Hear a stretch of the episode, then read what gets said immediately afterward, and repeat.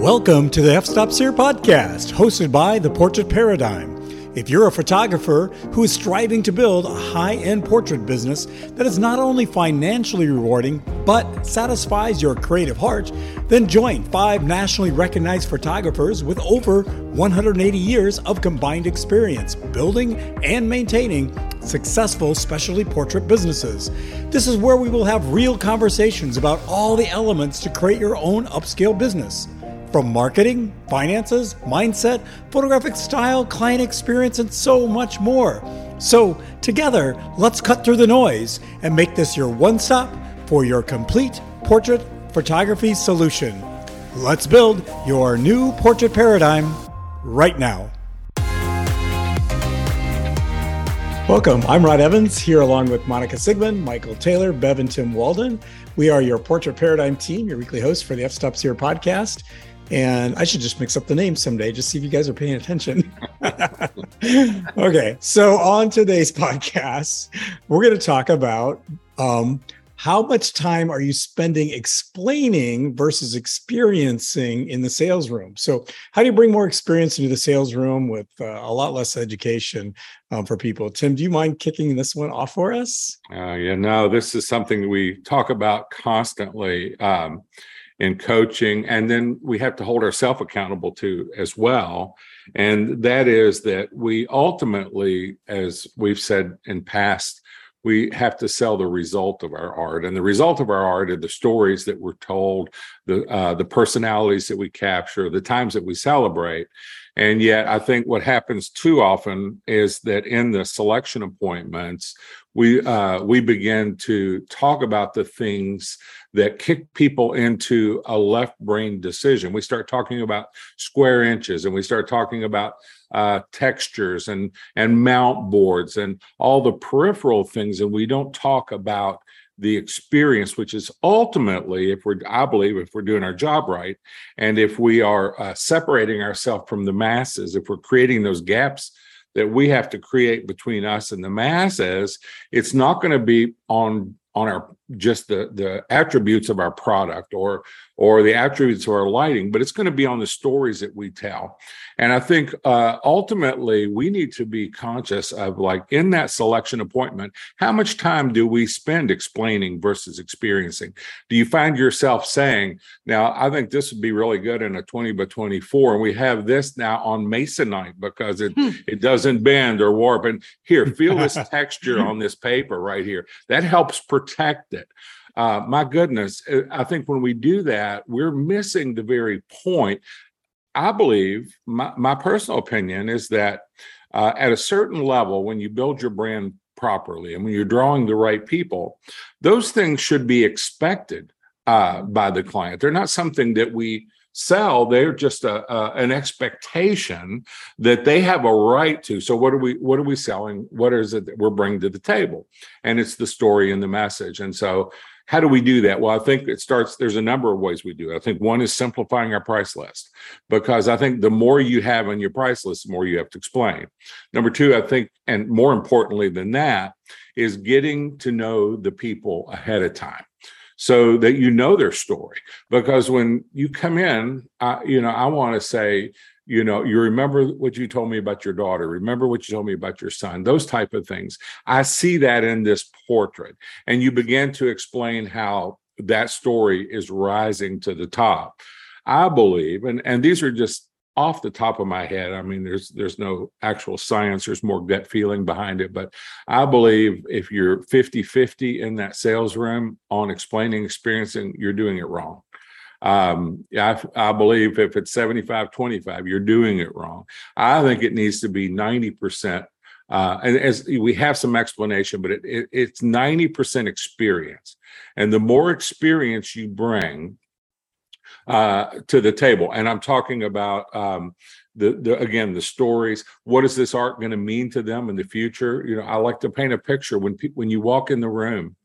Please don't turn the lights on. I want the lights low in your home when that portrait's in it, and I want you to. I want the first thing you see is your child. The woman you love, the man you love, the family you care about. And then when you turn the lights on, the qualities are all there, but that story, that impact is happening. So we're talking about things like that. And I think that what that does is it separates us and segregates us from the masses in this industry who naturally begin to talk about, the mechanics features of photography. And so ask yourself, and then I think you have to have you have to do it intentionally. Don't start, for me, I'm not going to start explaining things that nobody really asked me to explain. Mm-hmm. So I'm not going to say, now let me tell you about. And we do give a portion, you know, the old saying, the heart buys, the mind justifies. You have to give a level of detail, but I think you do that after they've already taken ownership of a piece, and then you're validating it. It's like you're selling that Mercedes, and you're like, wow, you know, my friends are going to see me in this. This ride's amazing. You go, oh, by the way, under the hood, there's not a better engine made. So so you're doing that type of thing. We build content where they can access this information before a sale or after a sale about some of the attributes of the image quality. So, these are the things I think that will help us turn that experience into something magical and truly bring the value to our art that we know it has.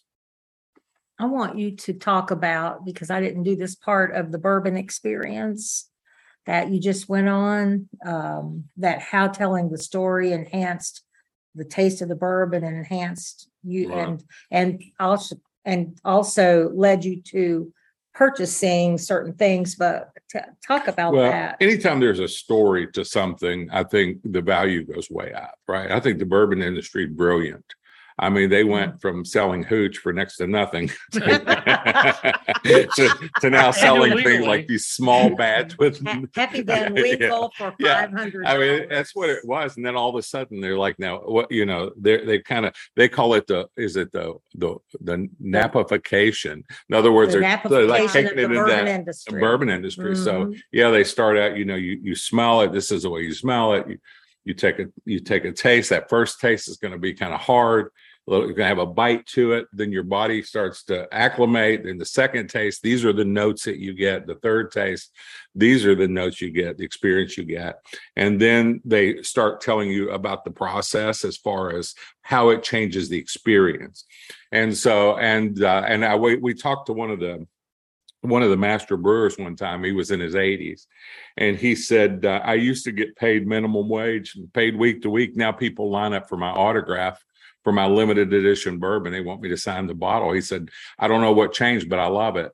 And I think, I just think there's a lot to learn from, and it's a good point, from other industries, because no matter what the industry is, when you are selling the result, you're selling the story, you're selling those type of things versus the actual, alcohol content, the bottle that it comes in, those kind of things. That's what photographers do.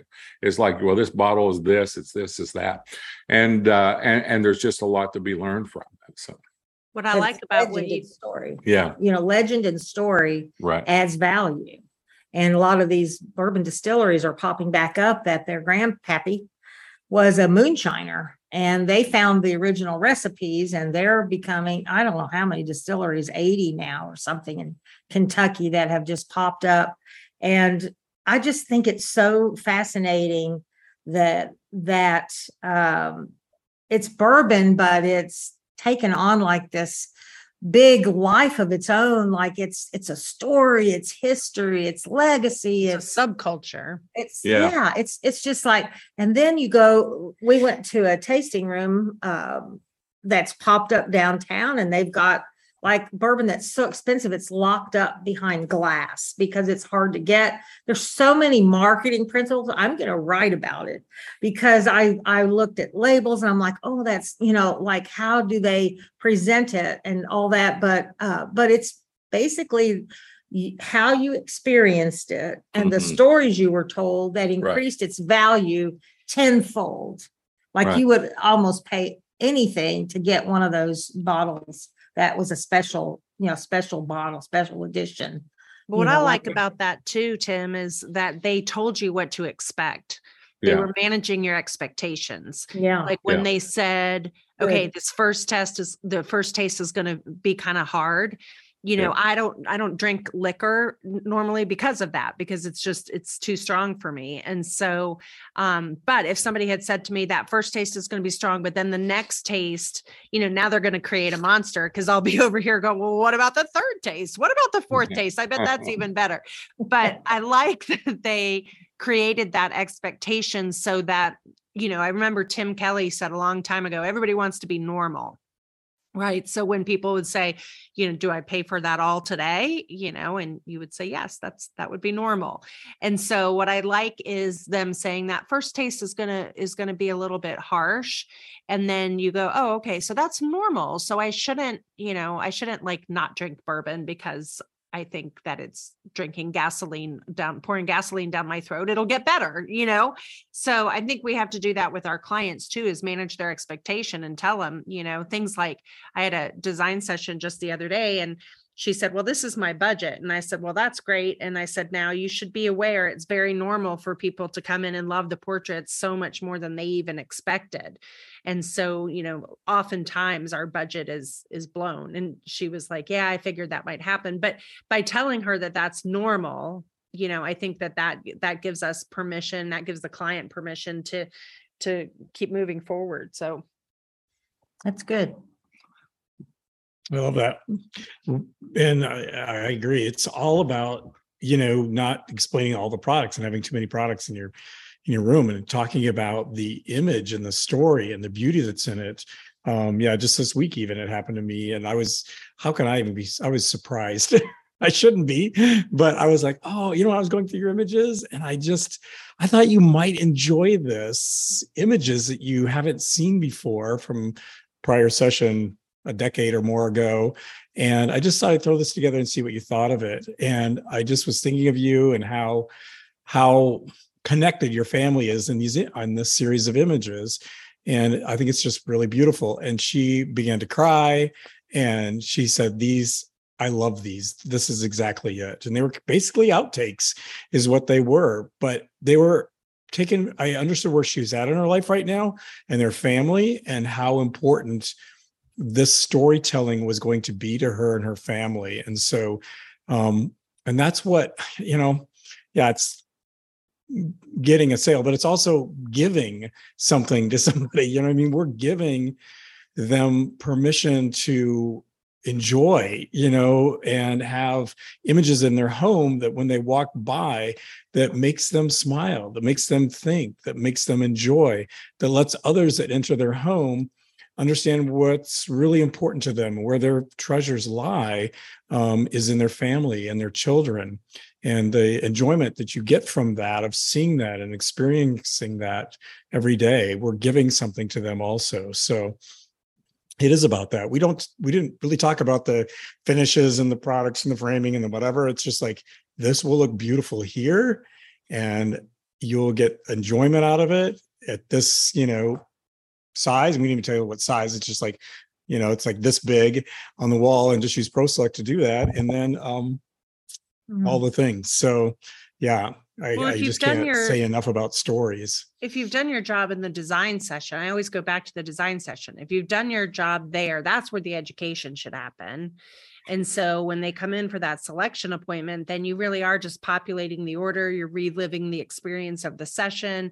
You're going back to, like you said, Tim, I remember you told me this about your child, and don't you see that coming in this portrait? And so you have the time to leisurely go through that. It feels like an indulgence in today's world where we're just getting bombarded with constant stimuli. And so it feels like an indulgence to just sit and enjoy and talk and reminisce. And I think we provide that, the luxury of being able to do that when we handle the business up front in the design session. You know, I think too, the thing I would tell photographers is, number one, it's your job to think of these things, not a client. So sometimes we're reactive. And so and I think sometimes we can tell stories that haven't happened, but may happen. I can see this portrait the day you provide it to your child.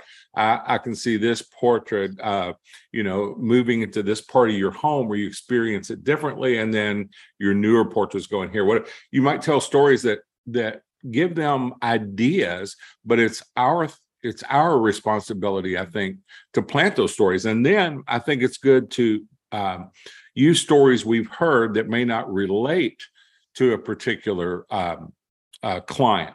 And one of my absolute favorites the other day, we did a sale. I've never heard this before, and I'm going to use it over and over again. And I think I've told you guys this. We were doing a selection appointment, and the largest piece the client bought during a family session was a portrait of the husband. And she said, you know, I want my boys to see what a man can be, you know. And I thought, I've never heard that before.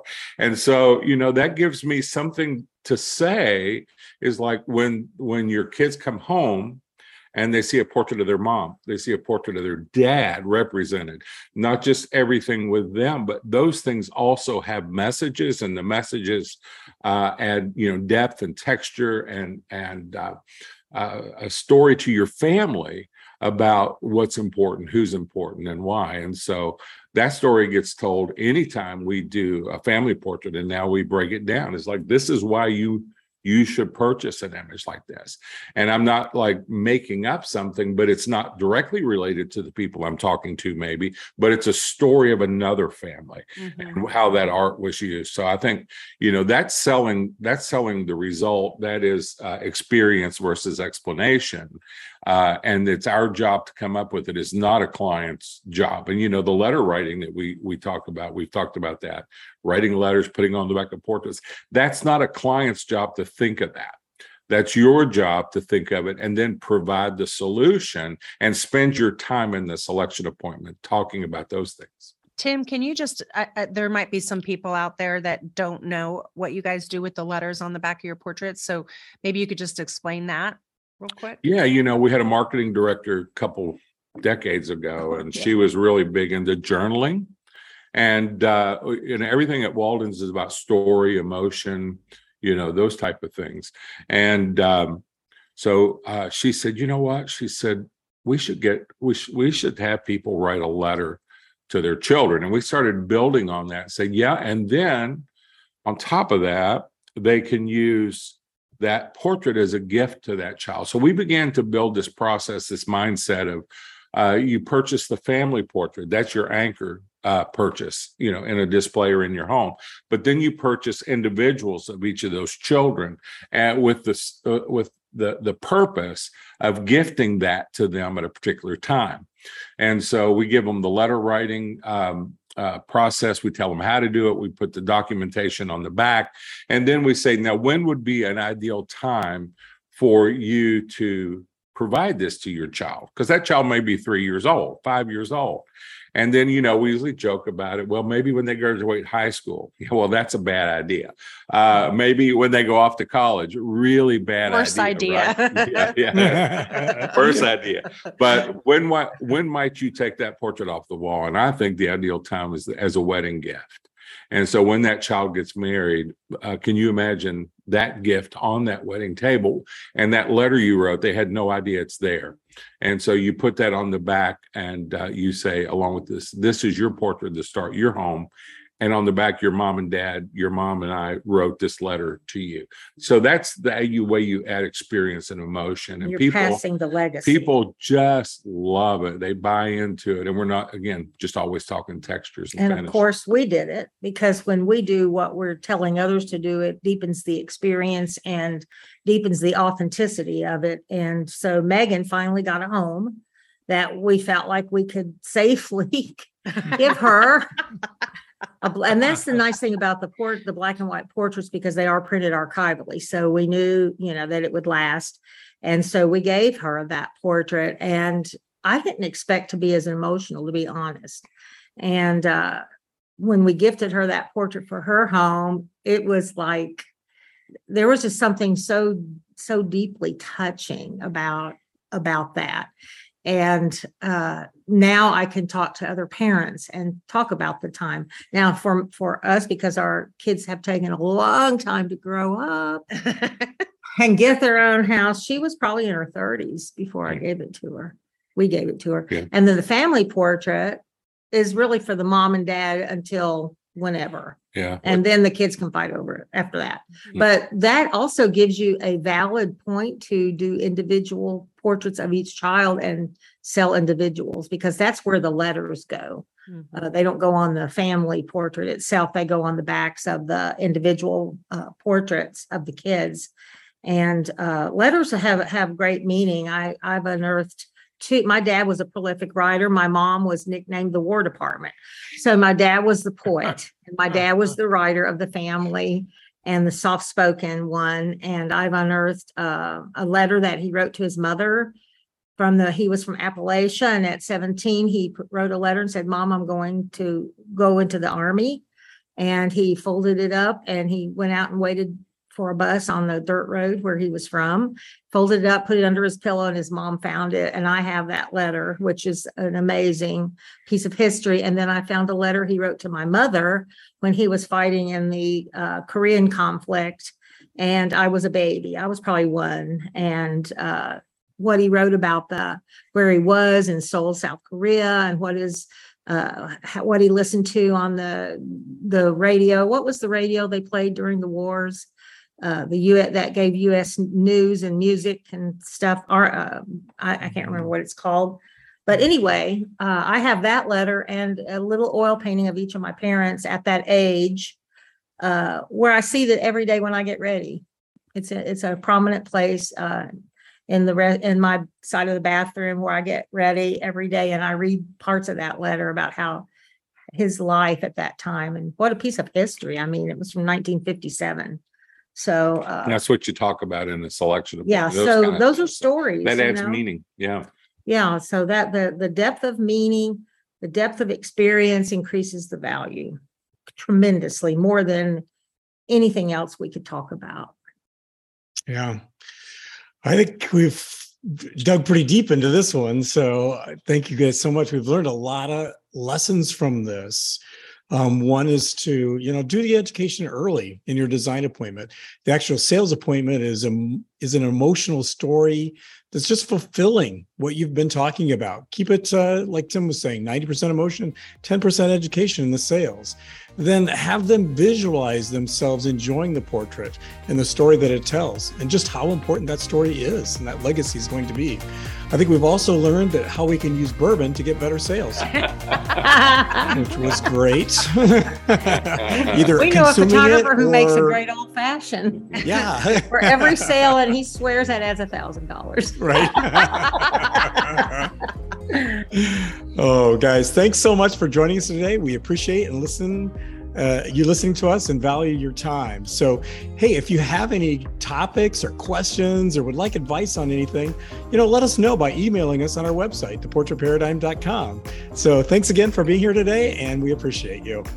We're your Portrait Paradigm team, and we're really here to help you build a portrait business of your dreams. So check out our website, theportraitparadigm.com. We've got free resources and podcast transcripts there. So leave us your comments and questions. We really appreciate it. We're also on Instagram at The Portrait Paradigm. And join us next week, where we'll be sharing more insights on how to build a portrait business of your dreams. Until next time, be ever open to shifting your portrait paradigm.